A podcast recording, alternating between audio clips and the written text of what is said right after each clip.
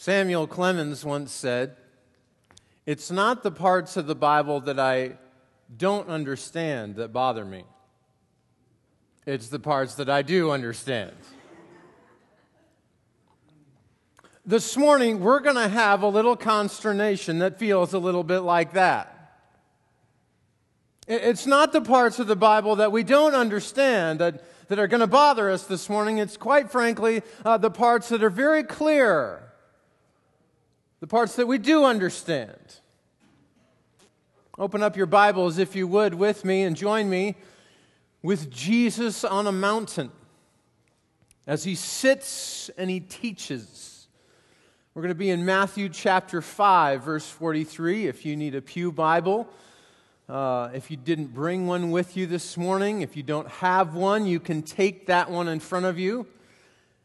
If you just need one for the time being, page 678 is where you can join me.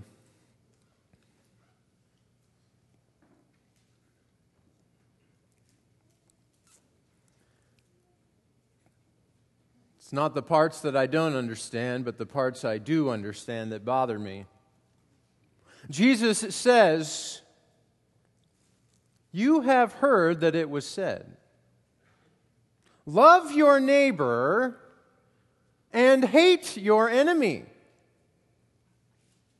But I tell you, love your enemies and pray for those who persecute you, that you may be sons of your Father in heaven. He causes his sun to rise on the evil and the good, and sends rain on the righteous and the unrighteous. If you love those who love you, what reward will you get? Are not even the tax collectors doing that?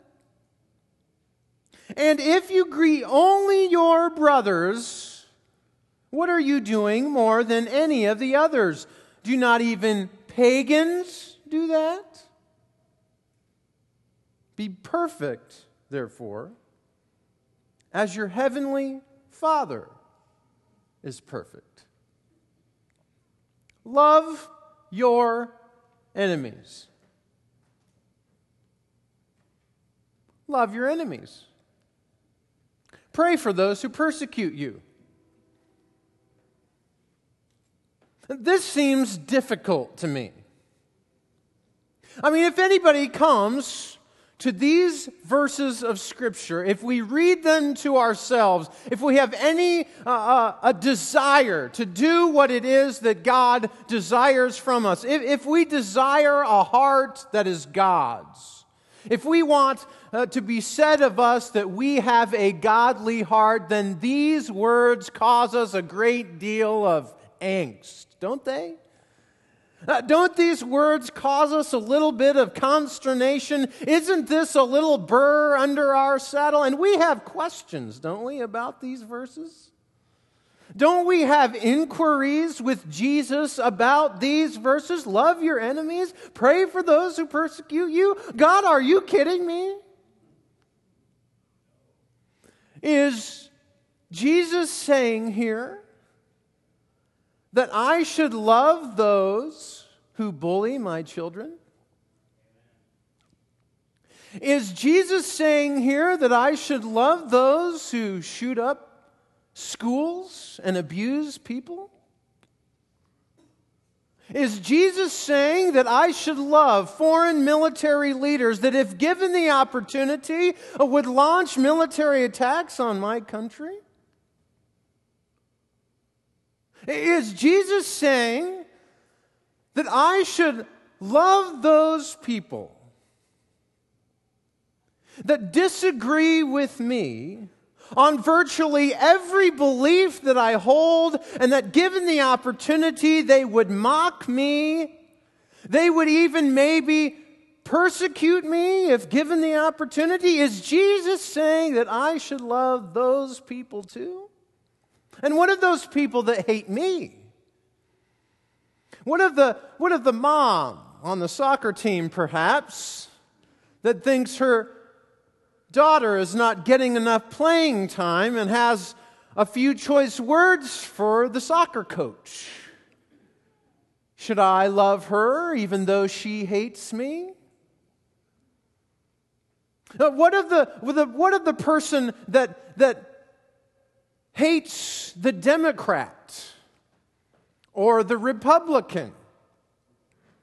Is Jesus asking me to love the person in power who consistently decides against the biblical norm? Is Jesus asking me to love that person? Uh, this is crazy talk, isn't it? Love your enemies. Pray for those who persecute you. I have questions, Jesus.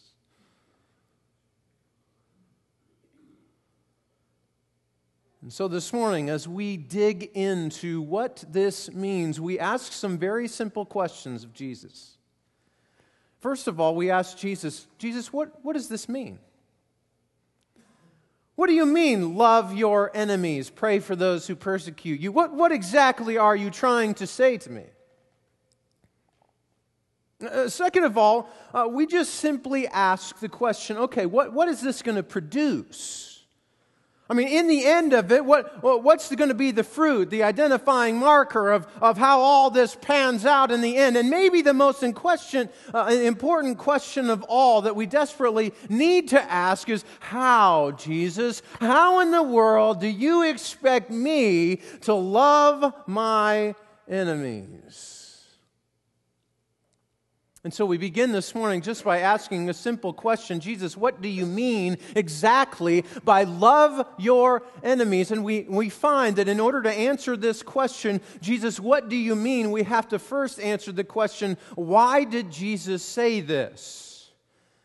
And what we're going to find what we're going to find is that Jesus is responding to a gross misinterpretation of Scripture. And he's going to link our character with God's. Look really quickly in the text.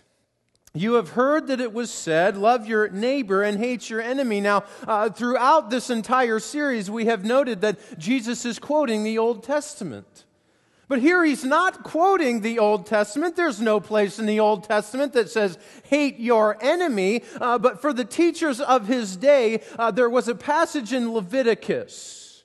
You can turn back with me if you want, Leviticus chapter 19. Leviticus chapter 19, all the way back in the beginning, toward the beginning of the Bible.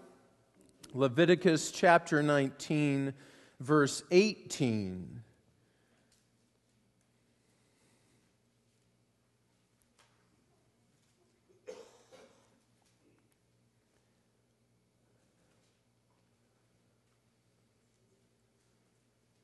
This is a verse that had been grossly misinterpreted by the teachers of Jesus' day. Listen to it. It says, Do not seek revenge or bear a grudge against one of your people. Your people but love your neighbor as yourself. I am the Lord. Now, the teachers of Jesus' day had narrowly defined your neighbor. In other, in other words, uh, you can love your neighbor, you can love your Israelite, your Jewish, your God fearing, you can love those people who think like you, act like you, behave like you, and by logic, you can hate everybody else. And if we're honest, isn't this the way that things often are? I mean, it's the reason that Jesus later on is going to say uh, uh, what he says in verse 46 and 47 If you love those who love you, what reward will you get? Aren't the tax collectors doing that? And if you greet only your brothers, what are you doing more than any of the others? Don't pagans do that?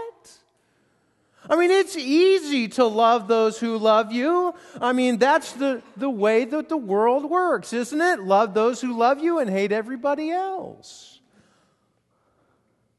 I mean, love those who agree with you politically and hate everybody else. Love those who, who have the same skin tone as you but hate everybody else. Love those who even have the same sexual preference that you have and hate everybody else. Uh, love those who have the same belief system that you have, but, but hate everybody else. Isn't, isn't that the way that things go? And yet, Jesus, in the midst of that environment, says, No, I want to tell you what the true heart of God is. The true heart of God is, I tell you, love your enemies and pray for those who persecute you. What Jesus is asking us to do is abnormal, isn't it? It's unnatural for us to love our enemies. It's much easier for us to look at the law and say, well, uh, we can only love those who love us back. And yet, Jesus is radically challenging us, isn't he? He's pushing the lines. It goes back to that Samuel Clemens quote, uh, quote earlier. Ah, oh, it's not the parts of the Bible that I don't understand that bother me. It's parts of the Bible I do understand. Can we be brutally honest with each other this morning? Can we look deeply inside of ourselves? What do you think of your enemies? If you had the opportunity, if your enemy died today, would you celebrate tomorrow? If your enemy, let's say, were at the Grand Canyon, would you wish, perhaps in a moment of weakness, that your enemy somehow got tripped up near the edge as they were about to look over? Would you say of your enemy that perhaps that your enemy deserves to experience discomfort and pain and hurt, and that you might even desire to pray that God would be the one to inflict the pain? Would you say of your enemy, Lord, Please remove them from my life, send them away somewhere else, and so that they will not bother anybody else in this world. Lord, would you, would you please take them to one of those scientific stations down in Antarctica so that they might spend the rest of their years cold and lonely? And yet, in the midst of all of that, in the midst of what is most natural for people to do with their enemies, he calls us to do the most unnatural, most uncomfortable thing. He says, Love your enemies. Love your enemies. And here is the really striking thing Jesus means exactly what we think he means. When Jesus says, Love your enemies, he is calling us to God's kind of character. There's a key verse here in this entire section. It happens in verse 45. Look there with me. He has just got done saying, Love your enemies, pray for for those who persecute you. And then he says, that you may be sons of your Father in heaven. He causes his sun to rise on the evil and the good and sends rain on the righteous and the unrighteous. Love your enemies. Love your enemies. And what he's saying is love like God loves because God gives good to all. God loves all. He sends good things, rain and sunshine to all, to the Christian and to the non Christian, to the abuser and the, not, the, the non abuser, to the one who has the same beliefs as I do and those who do not. God loves the one whose sexual preference is not my own. He loves the one whose political uh, uh, particular environment is not my own. God loves all. And if we are to love like God, if we are to be like Him, then we must love our enemies. Jesus is going to define love here as a posture that we take toward people that makes friends out of enemies. Do you remember Luke chapter 10? In Luke chapter 10, Jesus is asked by one of the teachers of the law, Hey, who is my neighbor? And Jesus turns the story around and he says, Are you a neighbor? Jesus says this striking thing about our hearts, doesn't he? Love your enemies. And what is it that this love of our enemies will produce? Well, what's the end result? Notice what he says in verse 45. Again, he says, Love your enemies, and there's a key word, that He's answering the question why? Why in the world should we love our enemies in this way? Uh, why should we take a posture before our enemies that desires good for them, for God to be formed in them? And he says, that you may be sons of your Father in heaven. It goes all the way back in the very beginning of this entire section in verse 20 uh, when he talks about those who will enter the kingdom of heaven. You want to enter the kingdom of heaven. You want to experience presence with God. Jesus is saying, Love your enemies. Pray for those who persecute you.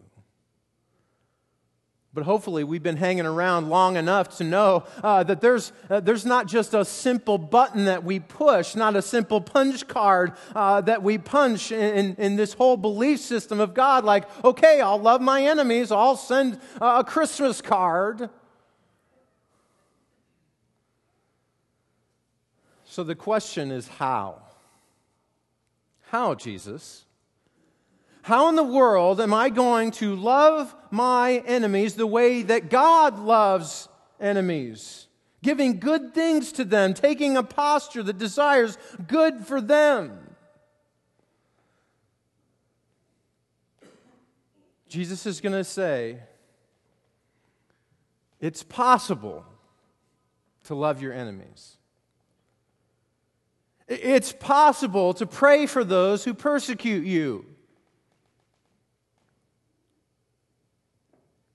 But it takes perfection. Go, go to the very end. Go to the very end, verse 48 of the section we read this morning. Be perfect. How, in the world are we supposed to love our enemies? Be perfect as your heavenly Father is perfect. Well, there, whew, I'm out of here. So, how is it? How is it that you and I are supposed to achieve perfection before the Father? How is it that you and I are supposed to be perfect like, like God is perfect? I wrestled with this question this week and I, I looked and I looked and I, I began to understand uh, that He qualifies this perfection uh, as your Heavenly Father, uh, that, that this perfection, again, as it was in verse 45, is linked with God's character. So here's what He's saying this perfection is about a consistent, constant devotion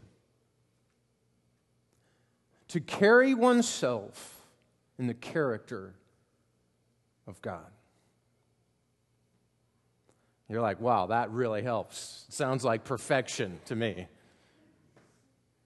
You see, it's not so much about sinlessness as it is about a constant devotion to say, I will be I will carry myself as one who has the heart of God.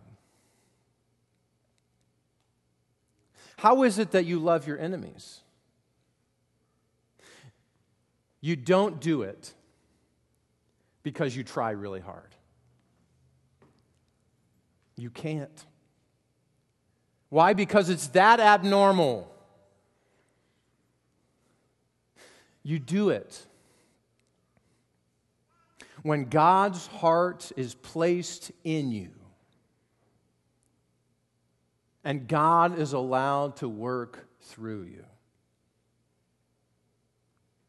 You see, the assumption that Jesus has made all the way through this section is that you can't do any of these things without being shaped from the inside out. You remember week one? All the way back, we talked about anger. We talked about uh, that we have to be emotionally healthy. How is it that we do that? We don't do it without the heart of God. In week number two, we talked about not just adultery, but lust and sexual purity. And how is it that we're supposed to achieve that? Well, we don't do it on our own, we do it with the heart of God. In week number three, we talked about staying absolutely committed in relationship with our spouse. How is it that we do that? We don't do it on our own, we do it with the heart of God. A couple weeks ago, we talked about being absolutely honest, that we wouldn't lie. How is it that we do that? We do it only with the heart of God. We came last week and, and we talked about justice. How is it that we do that? We do it only with the heart of God. How is it that we love our enemies?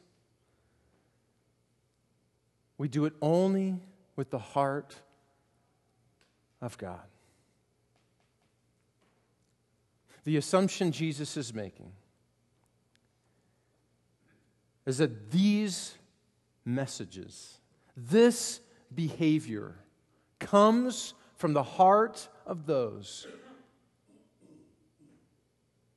who have His Spirit implanted inside of their lives. And they will demonstrate a moral imagination as they go throughout their life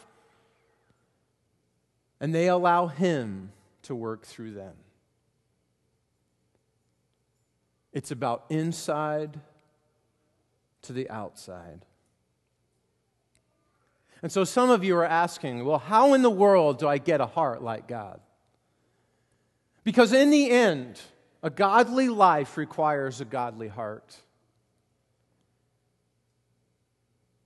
How do I get a godly heart?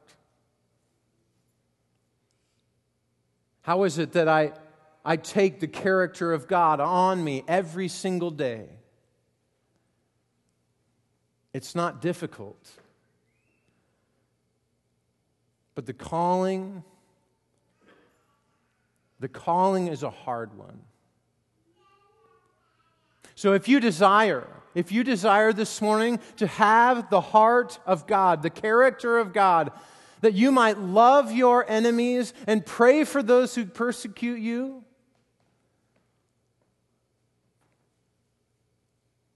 I'm going to ask that you would believe. Believe that Jesus is Lord, that Jesus can be master. Uh, that he would be the one to guide and direct your steps. Uh, that you would confess, and not every single sin, but that you would confess to the Lord, Lord, I can't even name all the sins I've committed. I don't even know yet all of the sins that I have committed. But I confess that, that you are the only one that can save me. That, that I have rebelled against you long enough. I can't earn my way to you. I can't do enough good behavior to find myself where you are. You're the one that I need. That you would believe, that you would confess, that you would repent. That you would say to God and then follow it up with your actions. I need to turn around and find where you are and follow you there. and that you would submit yourself. That you would submit yourself to the waters of baptism. Uh, that God would do something in, in the midst of that moment. That you would die to self and rise again to live a new life. What happens in that moment? I, I don't know exactly, but but God is doing something. He's changing hearts from something old to something new. And that you would receive the Holy Spirit.